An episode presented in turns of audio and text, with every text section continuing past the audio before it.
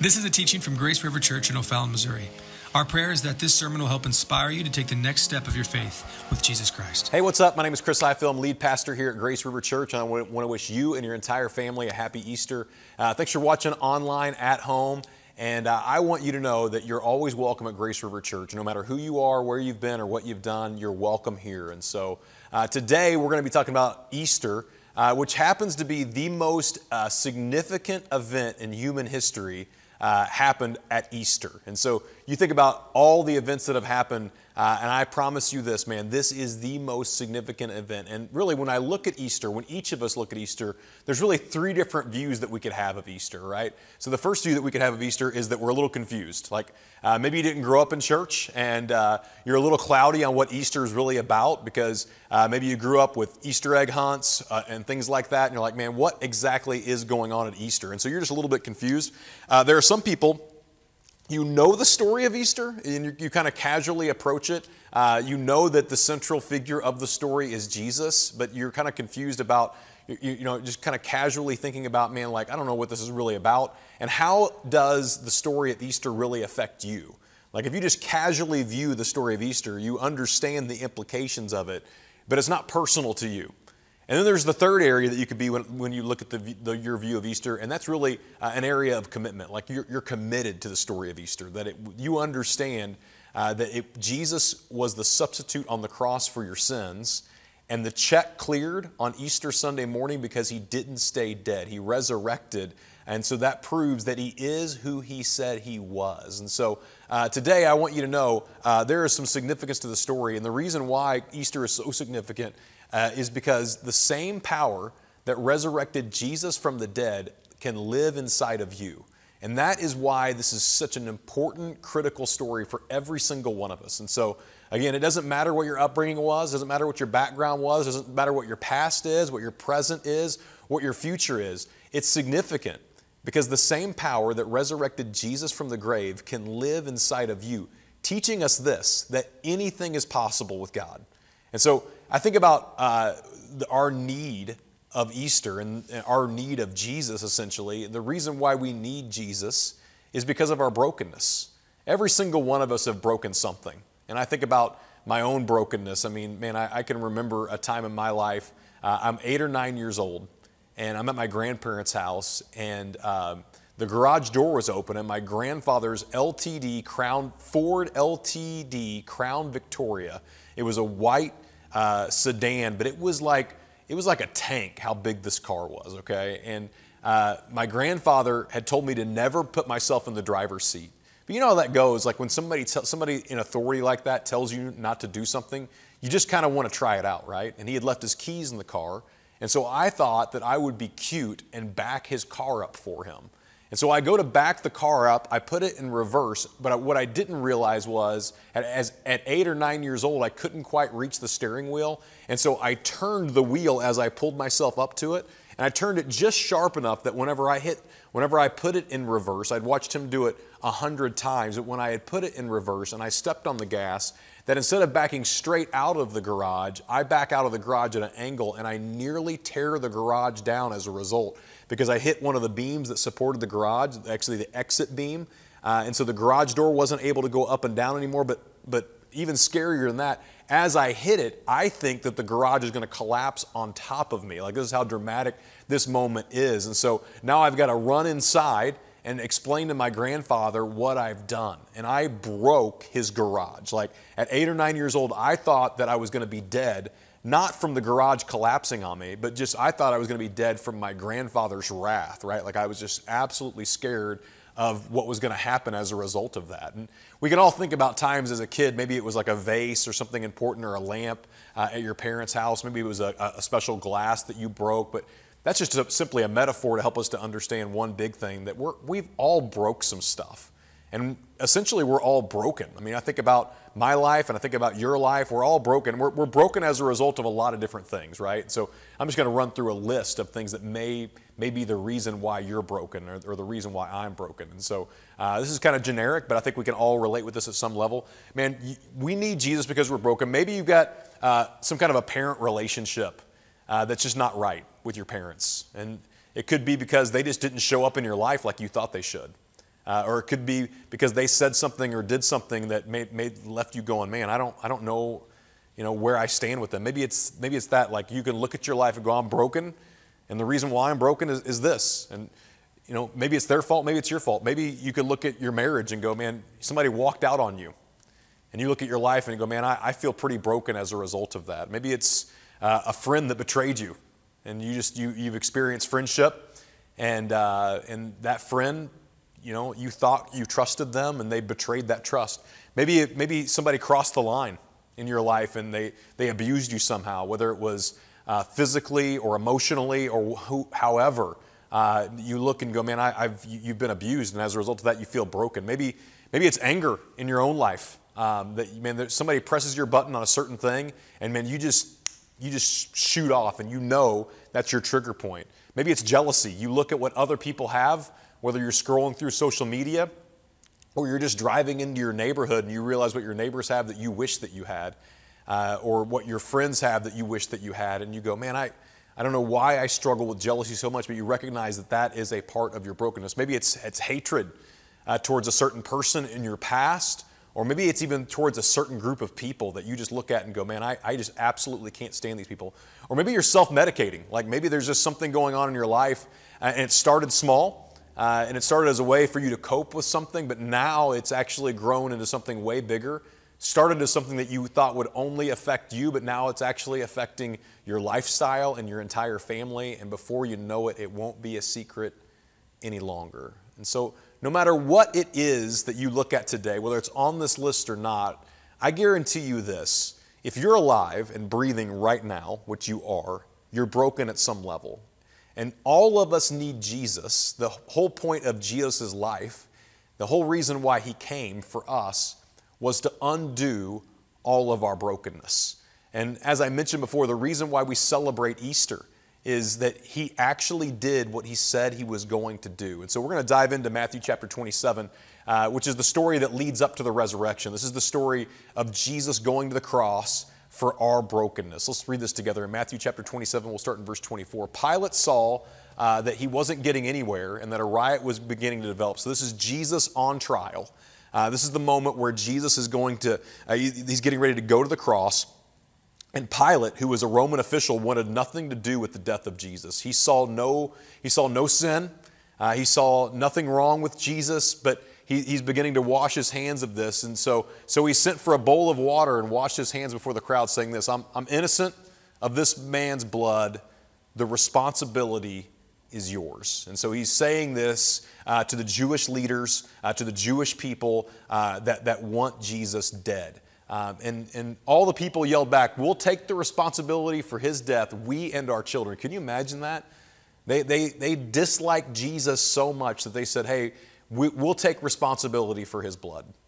And ultimately, uh, we all have said that at some level, that we needed actually uh, the blood of Jesus to redeem us from our sins. We go on to see in verse 26. So Pilate released Barabbas to them. Barabbas was uh, a criminal, uh, he was an insurrectionist. Uh, Barabbas was, was unworthy of being set free, but it was a tradition um, during this time period that they would release a prisoner once a year. And Barabbas was the one uh, that they choose to release. And it's wild because they, they Barabbas is the exchange. Barabbas, this guilty man, is the exchange for this innocent man, Jesus, which is a, a picture of us.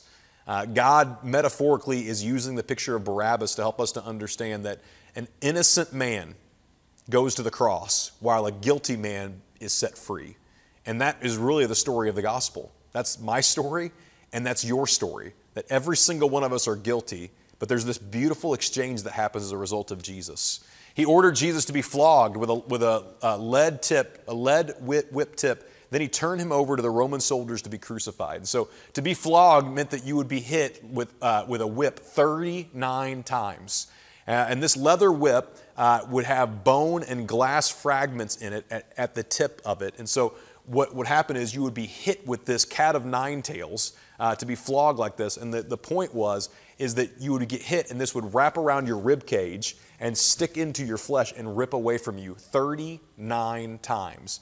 The significance behind 39 times is this, is that uh, 40 times would actually kill a man. And so uh, that, that's why they would say 39 times. And so Verse 27 Some of the governor's soldiers took Jesus into their headquarters and called out the entire uh, raiment. They stripped him and put a scarlet robe on him.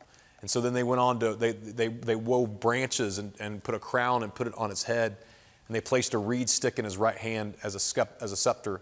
Then they knelt before him, mocking him, taunting him this All hail, hail King Jesus, the King of the Jews. This is all out of mockery. They didn't actually believe that he was king, but he's going to prove that he is later in the story. Then in verse 30, and they spit on him and grabbed the stick and struck him on the head with it. And when they were finally tired of mocking him, they took off the robe and put his own clothes back on him again. Then they led him away, led him away to be crucified. Along the way, they came across a man uh, named Simon who was from Cyrene. The soldiers forced him to carry Jesus' cross. Jesus was so exhausted that he could no longer carry his cross. In fact, other portions of the Bible tell us that he was unrecognizable as a man in this moment. Um, and then they went out to a place called Golgotha, which means place, place of the skulls. Skull. The soldier, the soldiers gave Jesus wine mixed with bitter gall, but when he had tasted it, he responded. He, he refused to drink it, which actually was prophesied also in the Old Testament in the book of Isaiah. And then in, in verse 35, after they had nailed him to the cross, the soldiers gambled for his clothes by throwing dice. And they sat around and kept guard as he hung there. A sign was fastened above Jesus' head announcing the charges against him. It read this This is Jesus, the King of the Jews. And this is amazing to think about because Jesus was broken for me and for you. And we think about Good Friday and we think about everything that happened leading up to the cross and all of those things. But I want you to know all of this happened not so it would be a cute story. It all happened. He was broken for our brokenness. In fact, in Isaiah, the prophet Isaiah, 400 years before any of this happens, he says this He, he was pierced for our rebellion, He was crushed for our sins. And notice this He was beaten so we could be made whole. He was whipped so that we could be healed. Jesus was broken so that you and I don't have to be. That's an amazing thing about our Savior that is oftentimes missed. We often think that, man, I need Jesus because he saves me from my sins and I get to spend eternity with him in heaven as a result. And yes, that is part of the story. But do you realize that today, you and I can live for him, and in living for him, we don't have to live for ourselves any longer. And we don't have to live in our brokenness any longer. As a result of what Jesus has done, we get a chance to live in freedom. So in, in verse 6 in this passage, all of us like sheep have strayed away. We have left God's path to follow our own, yet the Lord has laid on him the sins of us all. It was Jesus' death that was the perfect sacrifice for us. The interesting thing about Jesus and his death is that he promised that he wouldn't stay dead. I think about this. I mean, it's amazing to think like he predicted that he wouldn't stay dead. In fact, in Matthew chapter 17, days before he'd be crucified, he told his disciples this Jesus told them, The Son of Man is going to be betrayed into the hands of his enemies. He will be killed, but on the third day he will be raised from the dead. Jesus predicts his own death. Like he says it, like, hey, here's what's going to happen. And we, we learn later that the disciples are grieved by all this, but man, who in the world predicts their own death? Who in the world says, I'm, I'm, I'm going to die, I'm going to be killed, and three days later I'm going to I'm going to resurrect? And he, he does it. He defeats death. And I think about this who can do that? I mean, it's one thing. Like you think about defeating someone. Like it's one thing uh, for the Cardinals to say, yeah, we're going to defeat the Cubs this year. And it's one thing for the Blues to say, yeah, we're going to beat the Red Wings this year. And it's one thing for a golfer to say, hey, I'm going to take a few shots off my game this year. Like, like that's amazing to think about. But when you think about someone defeating death, though, like if Jesus can defeat death, that means that whatever is broken in my life, whether it's a marriage, a financial situation, something with your parents, like something with your kids, something that somebody said about you years ago that you're still holding on to, whatever brokenness is in your life, I want you to know like because of an empty tomb, your heart doesn't have to be empty. Because of an empty tomb, your heart can be made full. So, three ways to look at Easter. I said it earlier. You can look at Easter confused. Well, I mean, I don't know what this is about. I'm, I'm, telling you what it's about. You can look at it casually and go, yeah, I get the implications of Easter, but it's not personal for me. Or you can say, no, no, no, I'm, I'm committing to this. There's a great story in John's gospel after Jesus was crucified of a man, two men, Nicodemus and another man named Joseph of Arimathea. And it's such a crazy story because both of these guys were Jewish religious leaders who at one time didn't believe in Jesus. At one time, uh, they were confused about who Jesus was. At one time, they were casual about who Jesus was. But we, we read in John's gospel that at, at some point, both of these men said this I'm, I'm committed to who Jesus is. In fact, uh, we, we pick up the story in John chapter 19. This is after Jesus has been crucified. And let's look at what these two men did. Afterwards, Joseph of Arimathea, who had been a secret disciple of Jesus. So it was kind of casual, right? It, wasn't, it wasn't fully committed because he was secret. And some of you are doing that. You would say, well, my, my faith is kind of a private matter. There's nothing private about our faith because Jesus' death on the cross was very public, and so should your faith be. And so, but, but Joseph of Arimathea, he, he moves from being private about his faith, he moves from being casual about his faith to being committed. Notice what he does here. Because he had feared the Jewish leaders, he asked Pilate for permission to take down the, uh, Jesus' body. When Pilate gave permission, Joseph came and took the body, he took the body away. So now, Joseph of Arimathea, who was once a secret disciple, recognizes that Jesus is something special. Typically, people that would be killed on a cross like this uh, would, be, would be buried in an unrecognizable grave. But Joseph of Arimathea says this I'm going to go talk to Pilate myself. He risks his own life to go talk to Pilate himself and says, I want to bury this man in my own tomb. Look at what he says here.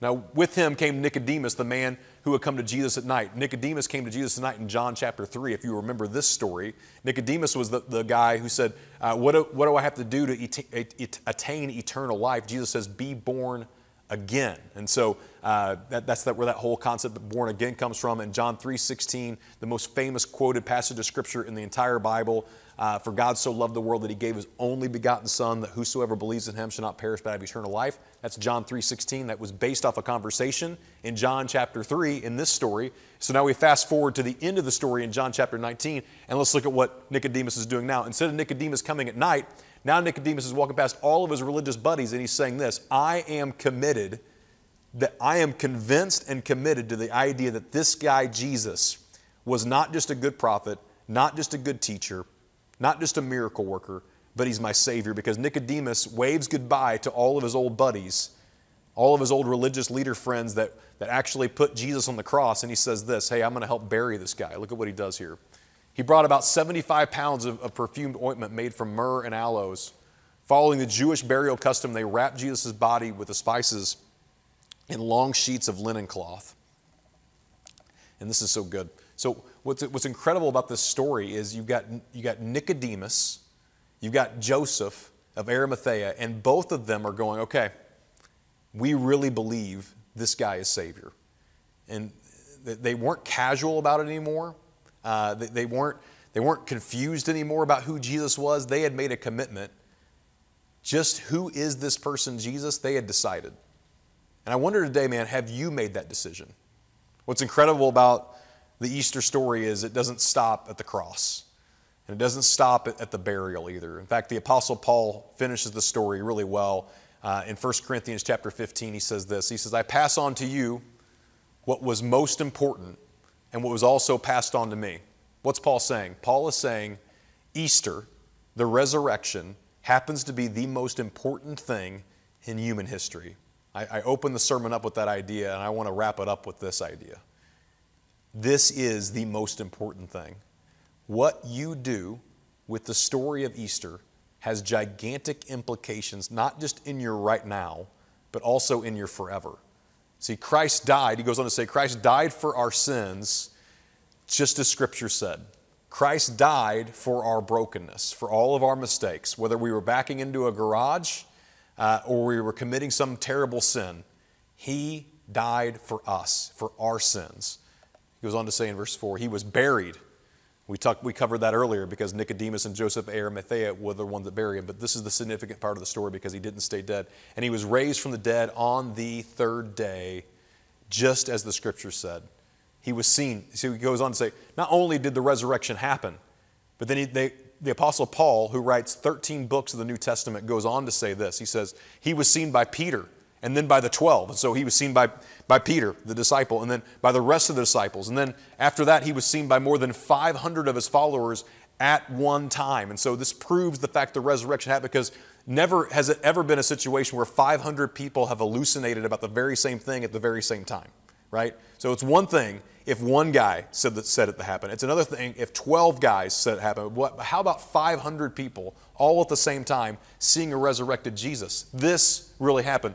Most of whom, as, as Paul writes this, he says, most of whom are still alive, uh, though some have died. Then he said that he was seen by James and then later by the, by the apostles.